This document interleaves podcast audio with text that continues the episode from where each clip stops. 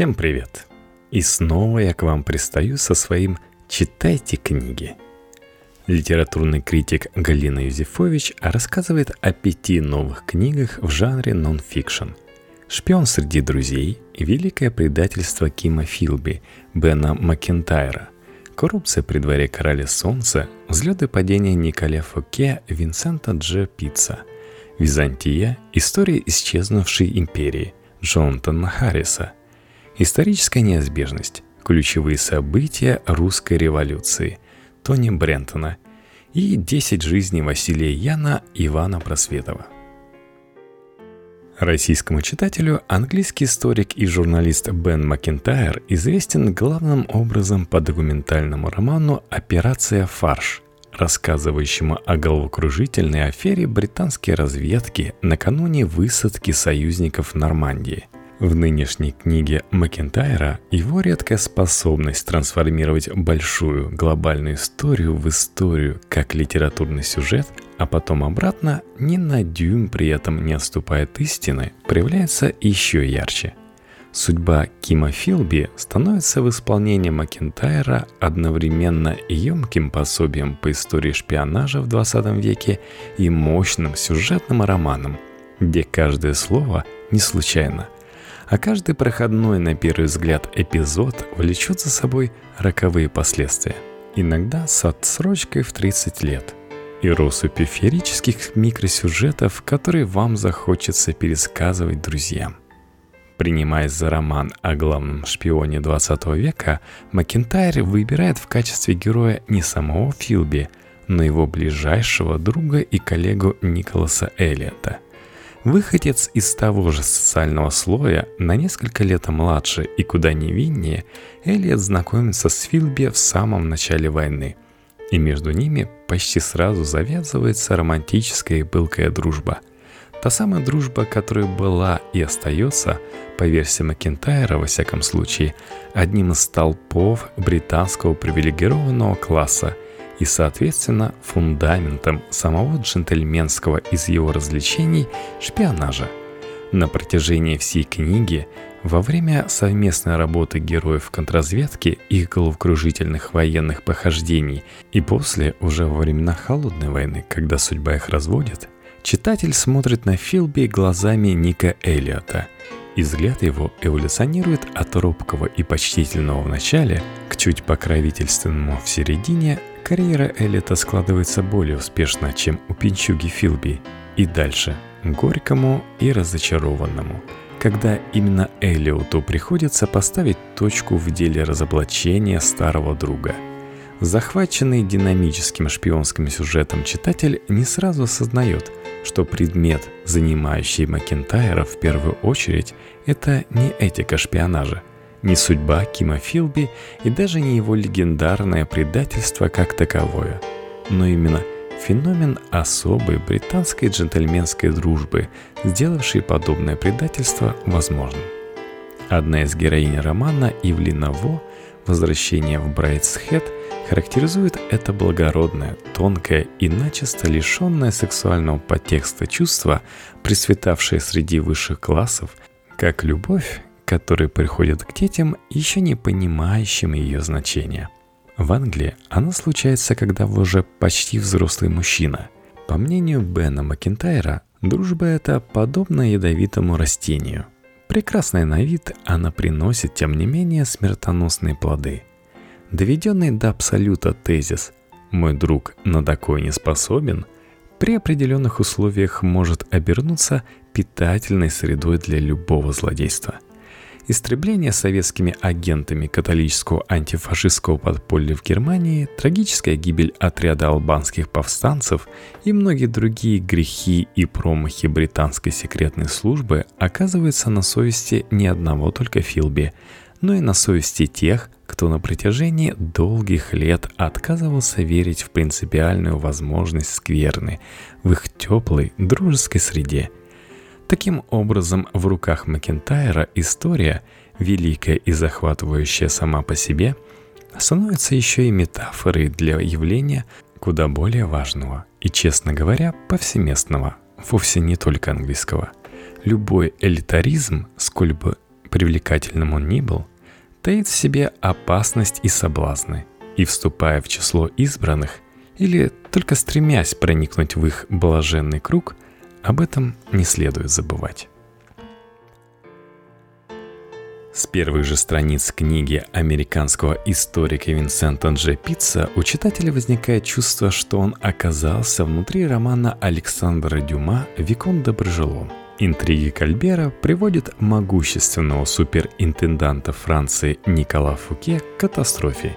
И вот уже лейтенант мушкетеров Шарль де Артаньян спешит выполнить королевский приказ и арестовать опального чиновника – Маркиза дю Плесси-Бельер пытается спасти своего возлюбленного. Мать Фуке надеется выхлопотать сыну помилование, спасая жену Людовика XIV от кровотечения при помощи старого народного средства горчичного пластыря.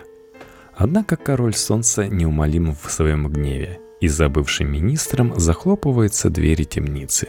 Не хватает только железной маски, за которой, по версии Дюма, скрывался именно Фуке – Впрочем, книга Пицца вовсе не роман, а вполне академичная, местами даже слишком академичная. Сноски, занимающие более половины страницы, прямо скажем, не облегчают чтение. Исследование, посвященное не столько драматическим обстоятельствам падения Фуке, сколько последующим событиям, а именно эпохальному и скандальному процессу над ним – то, что Ледовику XIV виделось скорым показательным судом над изменником и казнокрадом с обязательной казнью в финале, Фуке сумел превратить в трехлетнее осмысленное разбирательство, закончившееся для короля полным моральным поражением. Традиция требует прежде, чем переходить к описанию краха героя, рассказать о его возвышении. Поэтому первая треть книги Пицца – довольно занудный обзор восхождения нескольких поколений семьи Фуке к вершинам власти. Однако, начиная уже с третьей главы, повествование становится до невозможности увлекательным и, что особенно ценно и неожиданно, жгуче актуальным для России сегодня. Пиц подчеркивает, что называть Фуке невиновным в злоупотреблениях и коррупции будет некорректно – Сколоченное им огромное персональное состояние говорит об этом с предельной ясностью. Другое дело, что применительно к эпохе Короля Солнца сам термин «коррупция» не имеет смысла. Коррупция была не столько отклонением от нормы, сколько самой нормой, естественным и единственно возможным образом жизни всего государственного аппарата, и в нее были вовлечены фигуры куда более влиятельные и важные, чем злополучный Фуке – Именно на обнародование этого факта и на его осмысление выстроил свою линию защиты опальный суперинтендант. И эта стратегия спасла его от плахи и едва не спасла от тюремного заточения. Чахлые и, как всем казалось, бессильные в условиях абсолютизма государственные институты внезапно пробудились от спячки и под давлением общественного мнения нашли в себе силы дать отпор верховной власти – Вполне реальный риск для карьеры. Большая часть судей, оправдавших Фуке по всем главным статьям обвинения, так или иначе лишили своих должностей или были отправлены в ссылку. Этот риск оказался менее значим, чем риск для репутации и чести. Как пишет Питц, суд над Фуке выявляет механизм показательного процесса, а также риски, которыми он чреват – когда инициировавшая его власть теряет контроль над изложением событий и позволяет защите выступить с собственной, убедительной и часто весьма опасной контристорией, что называется российской оппозицией на заметку. Британский византист Джонатан Харрис с самого начала берет быка за рога, честно признавая, у Византии, как у государства, очень плохая историческая репутация – Погруженные в придворные интриги, бессмысленные догматические споры, бесконечные украшения и без того богато украшенных храмов и утомительные ритуалы, византийцы не сумели ни выстроить эффективную систему управления, ни создать надежную армию. Да что там, они даже до ветряной мельницы не додумались.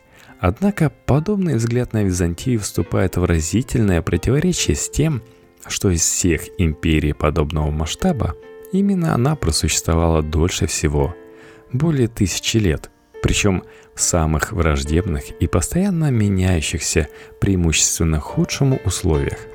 Именно поэтому автор предлагает отвлечься от мнимой несостоятельности Византии и поговорить о том, каким образом ей удалось выживать так долго, сохраняя при этом культурную, религиозную и языковую целостность. В сущности, книга Харриса – это очередной, более краткий, чем увесистый кирпич Джона Норвича, но куда более пространный, чем «История Византии в 22 пунктах» на сайте Арзамас, пересказ основных вех византийской политической истории – Основание Константином новой столицы, принятие христианства, реформа Юстиниана, иконоборческая ересь, борьба со славянами, арабами и персами, великолепие Македонской династии, четвертый крестовый поход, закончившийся захватом Константинополя и дальше под горку к страшному дню 29 мая 1453 года, когда в бою пал последний император – по иронии судьбы, тоже, конечно же, носивший имя Константина. Единственное, что можно поставить Джонатану Харрису в упрек, это традиционная уже фиксация на жизни императора и их окружения. Из Византии мы почти ничего не узнаем ни о культуре, ни о повседневной жизни, ни о ментальности простых византийцев. Словом, о тех занимательных штучках, которые открыли читателю в 20 веке французские историки школы аналов и которые, собственно, только и позволяют в полной мере вдохнуть воздух чужого времени. Впрочем, в случае с Византией эта тема в целом плохо изучена, так что особых претензий к Харрису быть не может – не случайно один из лучших отечественных специалистов по Византии, Сергей Иванов, в недавнем интервью сайту Горький сказал, «Мы практически ничего не знаем о том, как выглядела повседневная жизнь византийцев. Величайший из ныне живущих византистов Сирил Манга как-то признался, что ни за что не согласился бы быть консультантом какого-нибудь художественного фильма про Византию, потому что не смог бы ответить ни на один вопрос, как должно выглядеть что-нибудь, штаны на актере, что герои должны есть и так далее.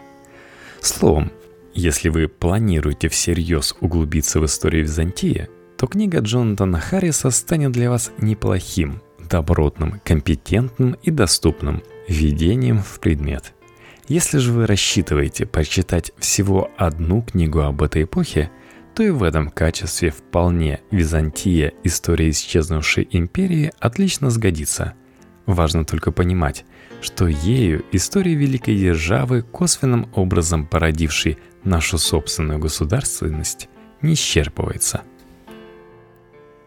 Книга, придуманная и составленная английским дипломатом и историком-любителем сэром Тони Брентоном к столетнему юбилею русской революции, имеет достоинства и недостатки. К числу последних, во всяком случае с точки зрения русского читателя, относится избыточная подробность в растолковании вещей, которые наши современники в среднем усваивают еще во время внутриутробного развития – Участие в проекте таких персонажей, как наш Эдвард Родзинский или британец Орландо Файджес, на весь мир опозорившийся фальсификацией материалов для своего нон-фикшн бестселлера «Шепчущие», тоже не добавляет исторической неизбежности веса. Однако достоинства у книги тоже немалые. Составленная из 14 глав, написанных разными авторами, она на разные лады отвечает на всенародно любимый вопрос – а что было бы, если бы? И делает это весьма убедительно. Что было бы, если бы Столыпин не пошел в театр в Киеве и, соответственно, не был бы убит студентом Багровым? Спойлер, было бы неплохо, хотя и не так хорошо, как кажется нынешней российской власти. Что было бы, если бы на следующий день после убийства эрцгерцога Фердинанда в Сараево какая-то полуумная безносая сектанка в окрестностях Тюмени не пырнула ножом Григория Распутина, возможно, удалось бы избежать вступления России в Первую мировую. Что было бы, не отрекись Николай II из отеческих чувств от престола не только за себя, но и за цесаревича Алексея – может быть, удалось бы сохранить в России конституционную монархию и избежать ужасов в Ипатьевском доме. Что было бы при Цельсе Фанни Каплан получше? Да ничего бы не было в сущности.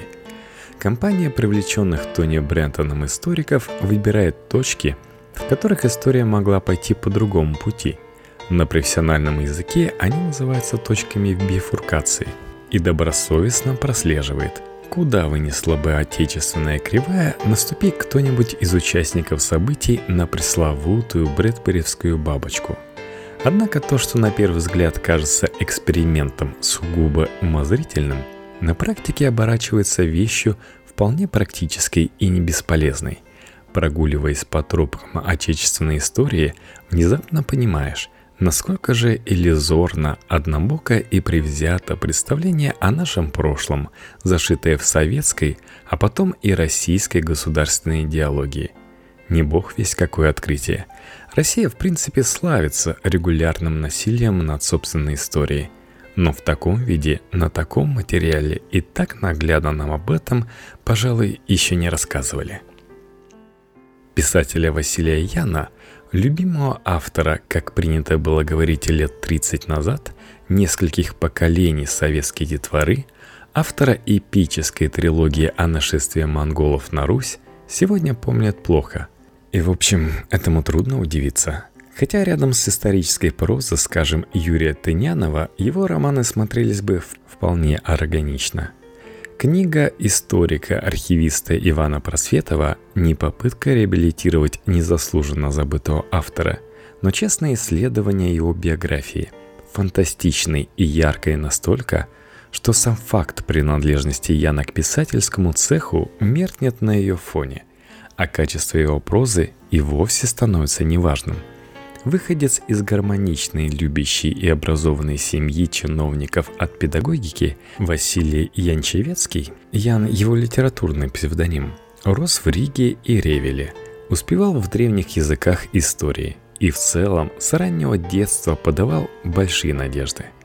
Однако надеждам этим суждено было реализоваться не совсем так, как предполагали близкие – по окончании университета Василий сначала занялся полевой журналистикой и самым босяцким образом на манер Горького отправился скитаться по России, в дороге подрабатывая то бурлаком, то батраком.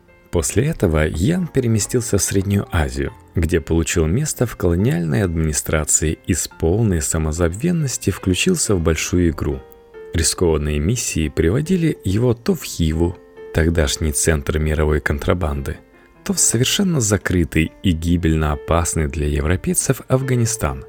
Затем была русско-японская война, журналистская и педагогическая карьера в Петербурге, в Стамбуле и Бухаресте. Супруга Василия Янчевецкого Ольга после революции не захотела возвращаться с мужем в Россию и осела в Румынии, где в эпоху между войнами прославилась как звезда кабаре – Служба в разведке у Колчака, примирение с советской властью, литературная карьера, сталинская премия, неудачная попытка отправиться на фронт Второй мировой и, наконец, мирная кончина в статусе респектабельного советского писателя. Шпион Интеллектуал, авантюрист и везунчик Ян Чевецкий во время НЭПа успел побыть банкиром в Самарканде, перед Первой мировой основал российское скаутское движение, а после гражданской войны всю жизнь мастерски врал о своем прошлом советской власти. Да и вообще, событий его жизни хватило бы на пару полновесных, захватывающих романов. И хотя назвать книгу Ивана Просветова «Скованную» местами наивно восторженную, а в целом слишком лапидарную и краткую, хорошей с литературной точки зрения было бы изрядным преувеличением, есть такие истории, которые не делаются хуже, как их не расскажи. Биография Василия Яна определенно из их числа –